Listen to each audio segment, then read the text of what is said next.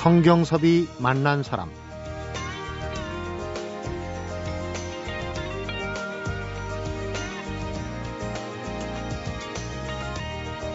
남들은 엄두도 못 내는 일을 하고도 그저 예사롭게 넘기는 무덤덤한 사람을 보면 이런 구절이 떠오릅니다. 자신을 높이는 자는 낮아지고 자신을 낮추는 자는 높아지리라. 정년퇴임을 하고도 십구 년째 버려진 아이들을 돌보며 지내는 소아과 의사.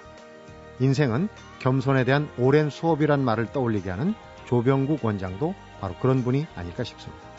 어제에 이어서 오늘은 다시 만나보는 홀트 일산복지타운의 조병국 원장입니다.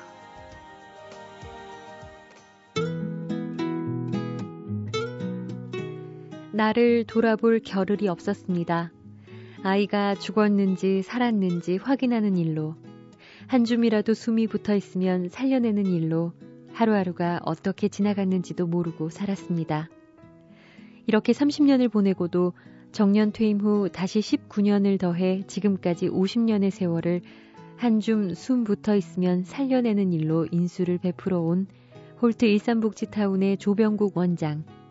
어제 이어 두 번째 시간으로 오늘 성경섭이 만난 사람에서 만나봅니다.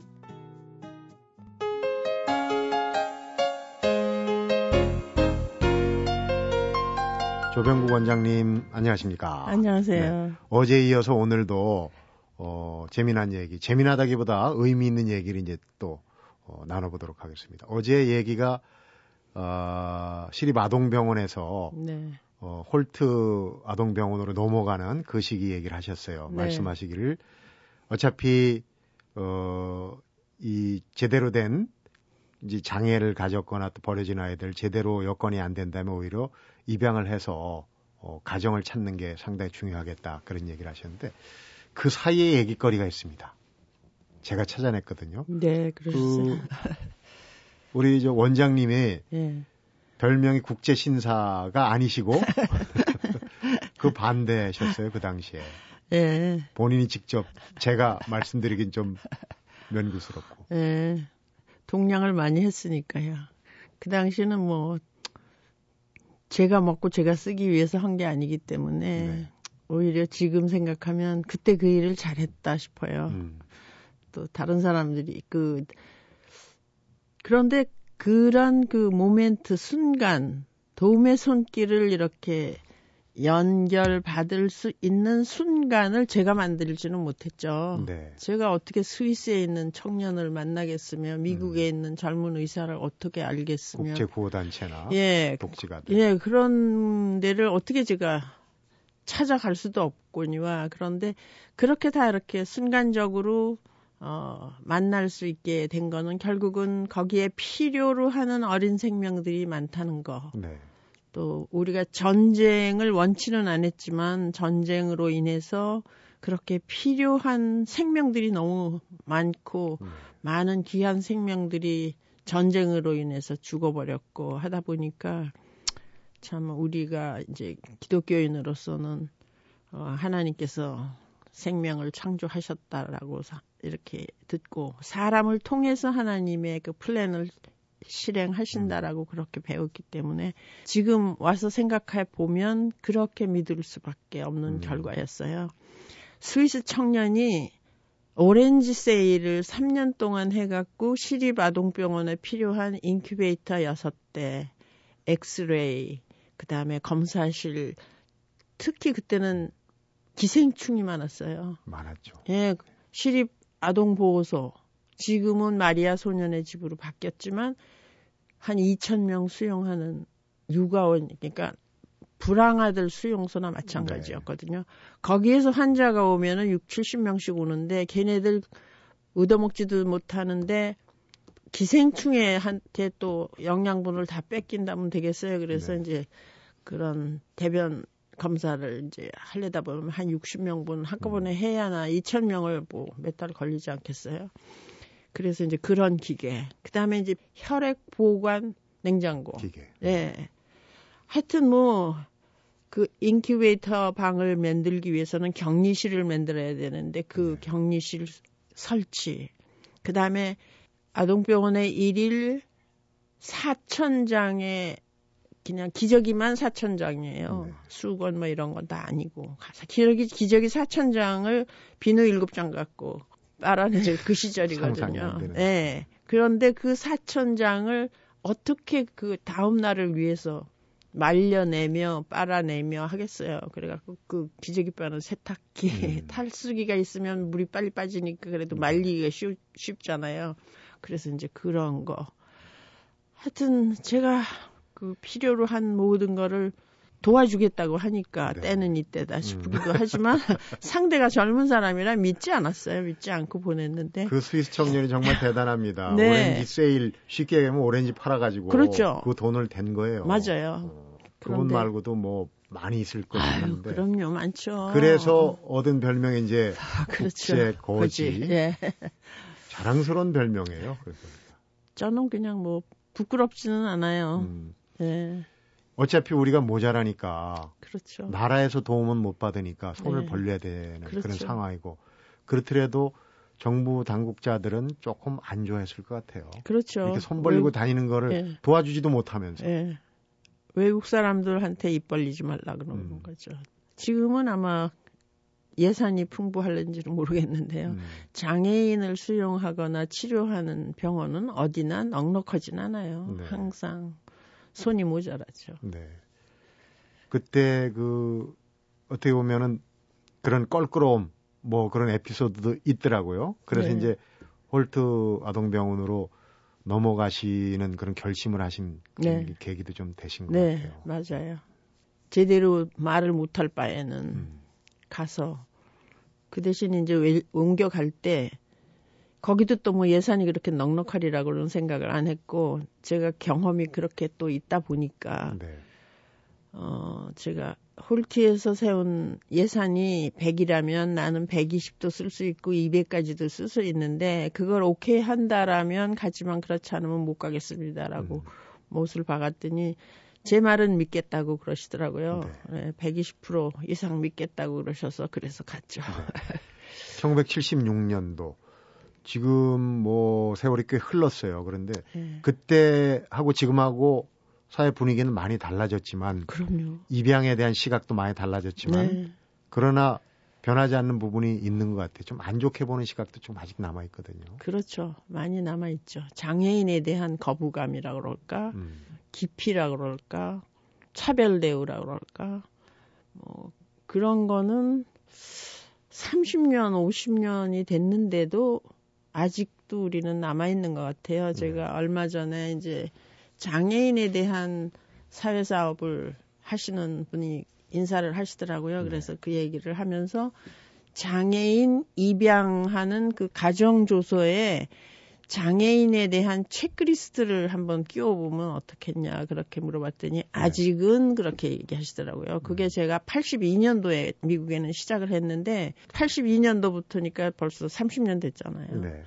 체크리스트가 있어요. 그러니까 심장병에도 종류가 있잖아요. 그 정도의 차이가 있어서 그 병명을 이렇게 프린트하고 그다음에 yes, no, maybe 이렇게 해서 체크하되 그 체크를 하고 맨 마지막에는 엄마 사인, 아빠 사인을 같이 하는 걸로 그렇게 해서 어, 장애아도 사실은 부모에게서 태어나면 누군가가 케어해줘야 되는 거고 그렇죠. 정상아도 똑같은 조건 아니에요. 생명은 똑같은데 신생아의 경우 그렇게 차별을 받는다라면 그 장애를 가진 애는 수속 기간도 길고 집 찾는 기간도 너무 길어요. 네.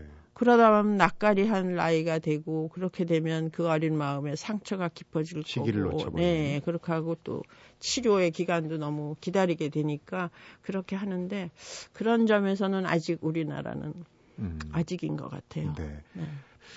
버려진 아이들 돌보는 외길 오십 년 원장님 얘기 잠시 그 궁금한 부분이 있을 거예요. 내 아이는 어떤지 이거 분명히 청취자분들이 궁금해할 거예요. 오십 년 그렇죠. 동안 네. 그걸 포함해서 또 궁금한 거 여쭤보도록 하겠습니다. 성경섭이 만난 사람 오늘은 누군가의 도움이 필요한 아이들을 위해서 오십 년 외길 인수를 베풀어 온 홀트 일산복지타운의 조병국 원장을 만나보고 있습니다.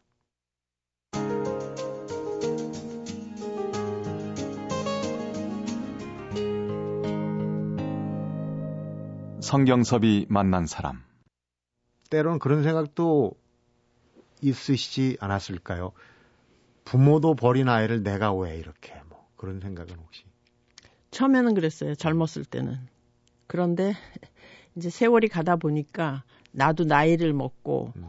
그다음에 오기 전에 잠깐 그 선교사로 가 있는 사람의 편지를 받았는데 어, 시설에서 자라서 결혼을 했는데 남편이 술만 먹고 들어오면 부인하고 아이를 너무너무 때리기 때문에 음. 가출을 했고 아들이 또 자라서 엄마를 그렇게 또 두들겨 패서 음. 같이 살지 못하고 지금 헤어져서 산다는 그런 가정 이야기 들어보면 네. 결국은 가정에서 나, 아들은 아빠를 보고 자랄 거고 여자아이들은 엄마를 보고 자랄 텐데 네. 그렇게 술 먹고 가족을 패는 거를 본, 본 아들이 그 우리 아빠도 그렇게 했는데 음. 나라고 못할까 이런 그렇게 해서 그런 행동이 계속되지 않을까. 네. 가임 여성이나 결혼을 앞두고 있는 그런 젊은이들을 좀 책임이라고 할까요? 네. 그런 거를 좀 미리 상식도 그렇고요. 음. 또 술을 많이 먹, 여자도 요새는 술을 많이 먹는 연속극을 내가 너무 많이 봐서 진짜 그런지는 모르겠지만 술을 먹음으로 해서 이제 그 알코올이즘이 돼서 네. 자녀를 낳았을 때 또 신경안정제나 뭐 이런 거를 먹고 이제 출산했을, 예, 때. 출산했을 때 출산하자마자 신생아실에서 경기하는 애를 봤어요. 네. 그런 걸 보니까 저 어린아이는 참 자기가 태어나고 싶어서 태어난 것도 아니고 부모가 저런 애를 낳으리라고 상상을 했으면 예방을 하지 않았을까 근데 몰라서 그러지 않았을까 음. 그런 생각을 해보면 어, 어디서부터 어떻게 참 교육을 시켜야 이런 어려움이 좀 적어질까. 네. 사실은 일이 벌어지고 난 다음부터 걱정하는 것보다는 그 전에 그렇죠. 모성 교육이랄지 혹은 아까 얘기한 이제 롤 모델이라고 그러죠. 역할 에이, 교육 이런 것도. 예. 선행이 돼야 되는 부분이 아닌가 싶고요. 딱딱한 얘기만 하다 보니까 좀 아 이건 더 딱딱할 수도 있는데 이렇게 버려진 아이들을 돌보다 보면은 정작 우리 저 선생님 식구들 자녀들은 일남이녀로 알고 있는데 불만이 많지 않았을까요? 부군께서도 그렇고. 한 번은 제가 아주 극치에 달하는 불평을 들었는데 보따리 싸갖고 고아원에 가지 그런 소리를 한번 들은 게 누가 그랬네요? 남편이 그랬죠. 결혼 전에 그런 이런 일을 하, 하겠다라는 거는 다 양해를 하고 결혼을 했어요. 그런데 그때 통행금지 시간이 있었어요. 근데 네. 장마철에다가 열두 시가 넘은 데다가 제가 열두 시가 넘어서 집에 들어갔거든요. 음. 그러니까 뭐 남편은 내가 남편이 그렇게 늦게 들어와도 화가 날 텐데 여자가 또 더군다나 늦게 들어왔으니까 더 하겠죠. 근데 그날 일산에서 제가 토요일 오후마다 봉사를 했거든요. 거기 의사가 없기 때문에. 네. 그러니까 아동병원에서 토요일 오전 근무하고 한 시에 끝나는데 그때 이제 차를 타고서 일산 들어가서 아이를 봐주고 나오게 되면은 집이 가면 일곱, 여덟 시나 되는 게 정상이었는데 그날은 어떻게 또 그 폐렴 환자가 너무 많아갖고 늦은 데다가 집에 가는 길에 덜컹덜컹 그 논두렁길 이렇게 차를 타고 가다가 어떻게 고장이 났어요. 네, 그러니까 지금이야 뭐 길 좋지만 아, 일산에서 그럼요. 이 시내 나오려면. 그럼요. 네. 그때 이제 한번 화낸 걸 봤고 그다음에는 아이들이 이제 아이들이 저는 그러니까 이십 퍼센트밖에 안 돼요. 이십 퍼센트 안 될지도 몰라요.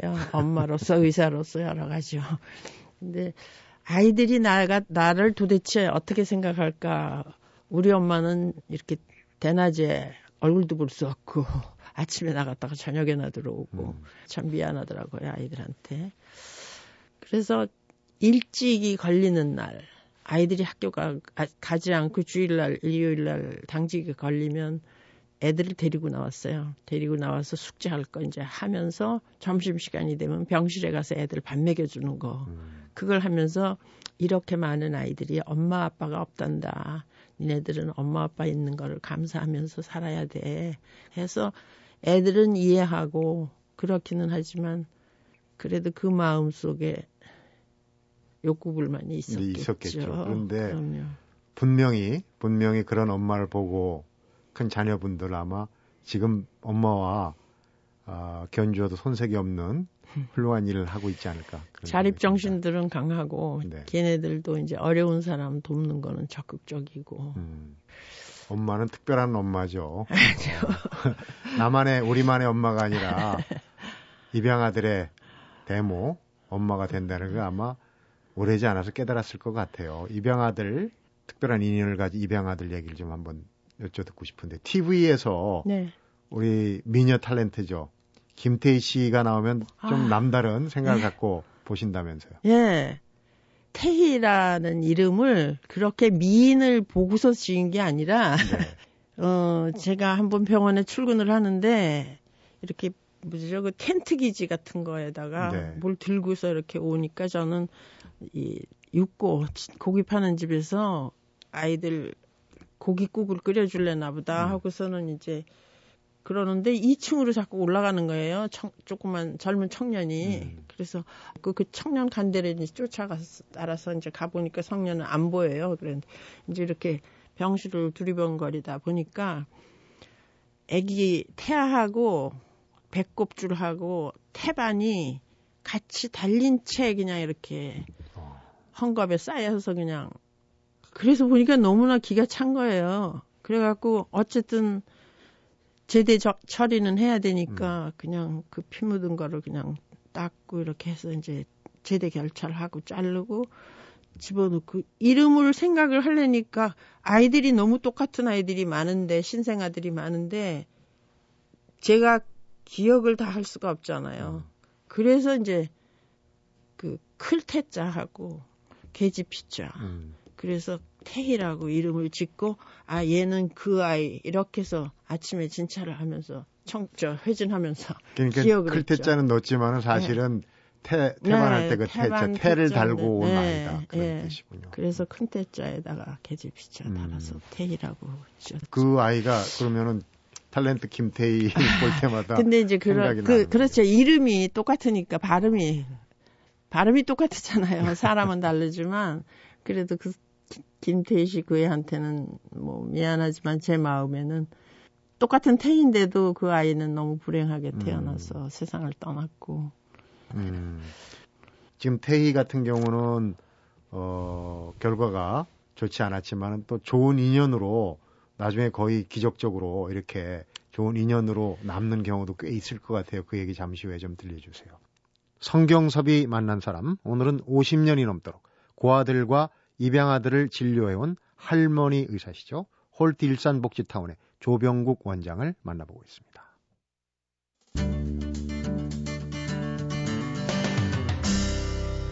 성경섭이 만난 사람. 지금도 머릿속에 가슴속에 마음속에 이제 많은 아이들이 남아있을 텐데 초기에 보낸 아이들은 아이들이라고 얘기할 수도 없죠. 지금 뭐 지금 거의 육십, 칠십 작년이 됐을 텐데. 정년 퇴직한 사람도 있고, 그렇죠. 육수, 회갑을 여기 와서 한 사람도 있고요. 음. 그런 그 사람들, 그런 아이들의 기록을 가지고 어, 생부 생모를 찾겠다고 와서 실제로 찾고 그런 경우도 꽤 있죠. 네, 있어요. 기억에 남는 경우는 어떤? 기억에 남는 경우는 이제 만나서 만나서 왜 나만 버렸었냐 음. 그렇게 물어보면 대부분은 치료비가 감당할 길이 없어서 너만 음. 버렸다. 이제 그런 상황을 아이들은 이해하겠죠. 그렇고 이제 그런 아이들이 또 엄마를 미국으로 초청해서 음. 미국 백화점에 가서 세타를 사는데 동양 여자 하나, 미국 여자 하나 또 다 얘가 엄마라고 하니까 그 판매원이 누가 엄마냐고 이 엄마는 친엄마, 음. 이 엄마는 이 엄마는 날 키워준 입양엄마. 그래서 음. 나는 엄마가 둘이다. 이렇게 하는 그런 사후 광경을 들었을 때 네. 그렇게 잘 자란 적응도 잘했지만 와서 대부분 찾든지 못 찾든지 자기에게 다른 생애 기회를 줘서 고맙다고 네. 그렇게 인사를 하면서 나를 버림으로 해서 어, 죄책감에 살지 마시고 음. 자기의 그 앞날을 즐겁게 사시라고 그 얘기를 하고 싶다고. 걱정을 네. 해주는군요. 그거를 그런 얘기를 하는 걸 들을 때 참 우리가 가슴이 찡하죠. 네. 네. 저렇게 잘 자라줘서 고맙다. 음. 우리가 이제 거의 드라마보다도 더 극적인 그 입양아들의 얘기가 네. 많이 나오는데 예를 들어서 얼마 전에 드라마도 어, 잃어버려서 외국에 입양 갔다 와서 이제 다시 입양을 하는 입양아가 입양을 네. 하는 경우가 있고 예, 그다음에 너무 장애가 많아서 예. 의료적인 도움을 받고 갔다가 본인이 의사가 돼가지고 예. 돌아온 경우도 있고 네. 그런 게 합쳐진 경우도 있더라고요. 그럼요. 네. 있어요. 그 사람은 닥터 리슈라고 지금은 그러는데요. 네. 어, 낳고 엄마가 가출을 했는지 해가지고 아버지가 친구, 아빠의 친구한테 맡겼는데 나타나질 않아서 그 아빠의 친구가 그 아이의 할머니 할아버지한테 맡겼나 봐요. 네. 그래 그렇게 했다가 다시 그 이제 할머니 할아버지가 이제 고아원에다 줬는데 그 고아원에서 아마 그게 돌 전후돼서부터 아. 이리저리 이제 왔다 갔다 한 거죠. 그래서 예, 영아원이나 시설에서 크다가 여덟 살쯤 돼갖고 일산 홀트 그 타운에 와서 일 년 있다가 아홉 살 땐가 입양을 갔어요. 네. 그랬는데 지금 지난 여름에도 왔다 갔어요. 와서 봉사하고 갔어요. 그런데 어, 뇌성마비였고 그 학교 갔다 오면 이렇게 그때는 물리치료라는 단어도 별로 없었어요. 네. 그런데 이제 그 뒤축 뒤꿈치에 있는 아킬레스텐던 아, 그게 이제 발뒤꿈치. 예, 이렇게 걸으니까 이걸 좀 제대로 발을 좀 제대로 놓, 놓게 하기 위해서 벽을 향해서 이렇게 발을 좀 바닥에다 대고 그 외양으로 볼 땐 좀 까치발처럼 그렇죠. 예. 아.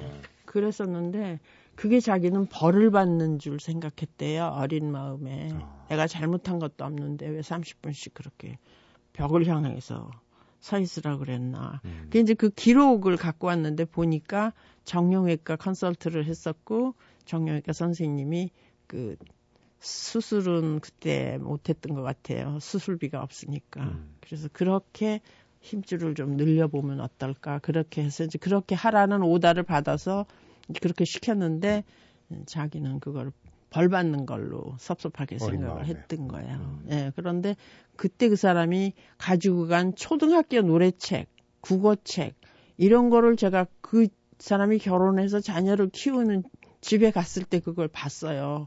그만큼 소중하게 그렇게 했더라고요. 음. 근데 그때 이제 그 사람이 조지아 메디컬 스쿨, 스테이트 유니버시티의 메디컬 스쿨 졸업하고 인턴을 신시네티 병원에서 했고 네. 레지던트도 아마 거기에서 했는지 다른 병원으로 가서 했는지 좀 옮겨, 옮겨 다닌 음. 적이 있고 어 그러는데 이제 결혼하고 나서 삼 년 동안 아기가 없어서 어, 불임인 줄 알고 입양을 신청했더라고요. 네. 요청해서 그 아이를 받고 나서 어, 그 뒤에 친딸 둘을 낳았어요. 둘까지는 제가 그 책에 사진을 받아서 냈는데 셋째 딸은 그냥 지난 팔월에 음. 그냥 보기만 만나보기만 했죠. 이런 얘기는 거의 기적에 가까운 거예요. 뇌성마비로 가서 공부를 네. 해서 네. 의사가 되는 것도 힘들거니와 네. 또 이렇게 다시 입양을 하고 그렇죠. 그런 그 사연들을 볼 때마다 굉장히 뿌듯하시겠어요. 예, 일산에 거기 우리 기념관을 작년 팔월에 오픈했는데요. 새로 이제 했는데 거기 와서 보시면 아주 영양실종, 그러니까 뼈하고 가죽만 남은 아기를 할아버지가 이렇게 안고 있는 사진이 있어요. 네. 근데 그 옆에 그 아기가 그래도 입양 가서 성인이 돼서 음. 그 성인이 된 사람이 자기 있던 일산에 와서 다시 딸아이를 입양해 간 사진이 거기 이렇게 딱 붙어 있어요. 네. 그러니까 그런 경우가 참 많죠. 그렇고. 다 몰라서 그렇죠. 음.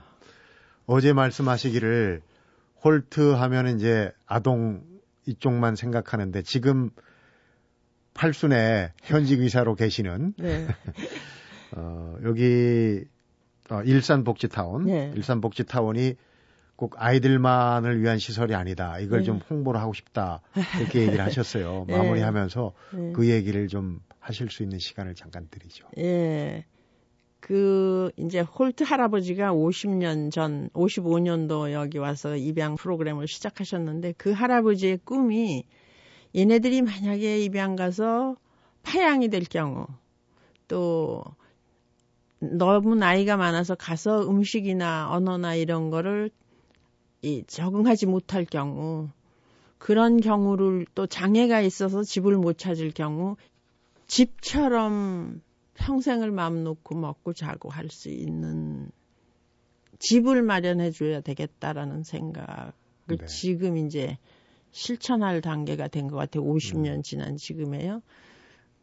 그래서 근데 이제 저가 어떻게 그냥 어느 날 갑자기 인터뷰도 하게 되고 그래서 이제 오셔서들 보시면 홀트는 이렇게 넓은 데가 있는 줄 몰랐다 그러시거든요. 네. 거기서 이렇게 버스 타고 지나가시는 분들 이렇게 얘기 들어보면 어우 저기가 실버타운이래 이렇게 얘기를 하는 분들도 계시더라고요. 그런데 거기는 날 때부터 장애가 있어서 입양 못 간 아이도 있고 중간 네, 이제 뇌막염이나 또 교통사고나 뭐 이런 것 때문에 이제 장애를 가지고 온 그런 아이들이 있고요. 그 다음에 요즘은, 어, 기초생활수급자 네. 가정에 아버지 혼자든지 엄마 음. 혼자 되신 분의 편부모. 장애아동. 네. 그러니까 생활을 위해서는 일을 하셔야 되는데 아이 때문에 음. 직장을 못 하시는 분. 그런 아이들 임시로 맡기기도 하시고 네. 또 엄마가 이제 암이나 이런 것 때문에 생을 마지막 기다리고 있는 분들의 자녀들 그렇게 하고 다른 시설에서 받지 않는 중증장애자들을 거기서 또 있고요. 그래서 모두 한 이백칠십 명 네. 장애를 가진 사람들이 거기 있어요. 음. 두 살부터 예순세 정도까지. 그래서 이제 봉사하러 오시는 처음 오시는 분들은 이런 데인 줄을 몰랐다 그러시고 아동복지회라고 해서 홀트라는 이름은 그냥 입양만 보내는 그런 곳으로 알고 오셨다는 분들이 태반이더라고요. 네. 원장님도 처음 그 시립아동병원에서 네. 이렇게 오십 년 외길을 걸으실 줄 모르고 몰랐죠. 일단 입문을 하셨는데 하나하나 느끼고 네. 배우시면서 이제 오십 년 불안 아동들을 위한 그 반려가 되시고 데모가 되셨는데 아마도 우리 원장님을 보고 많이 닮, 닮으려고 노력하는 분들 지금 전국 뭐 방방곡곡에 많이 계실 걸로 압니다. 지금 뭐 올해 여든이신데 노익장이십니다. 더욱더 힘을 내셔가지고 고맙습니다. 어, 어린 아이들, 불안 아이들 위해서 계속 좋은 일, 좋은 진료 해주시면 아마 후배들도 많이 그 길을 따르지 않을까 하는 생각이 드네요. 감사합니다. 네, 이틀 동안 정말 어, 귀중한 얘기 어, 소중하게 잘 들었습니다. 고맙습니다. 감사합니다. 성경섭이 만난 사람 오늘은 부모에게 버림받은 가여운 아이들을 보듬어 키워낸 오십 년 외길 인술 베풀어 온 홀트 일산복지타운의 조병국 원장을 만나봤습니다. 조병국 원장님이 할머니 의사 청진기를 놓다라는 책에 이런 얘기를 썼습니다. 여기가 세상의 끝인가 싶을 때 누군가 내미는 따뜻한 손, 그 작은 온기가 큰 힘이 된다는 걸 안다면 그리고 내 손에도 누군가를 데워줄 온기가 있다는 걸 안다면 세상살이도 조금은 녹록할 거라고 생각해본다. 오늘 세상살이는 우리 모두에게 조금 녹록했음 하는 바람을 가져보는데요. 그러려면 따뜻한 손의 역할이 참 중요하지 않은가 하는 생각도 듭니다. 성경섭이 만난 사람, 오늘은 여기서 인사드리겠습니다.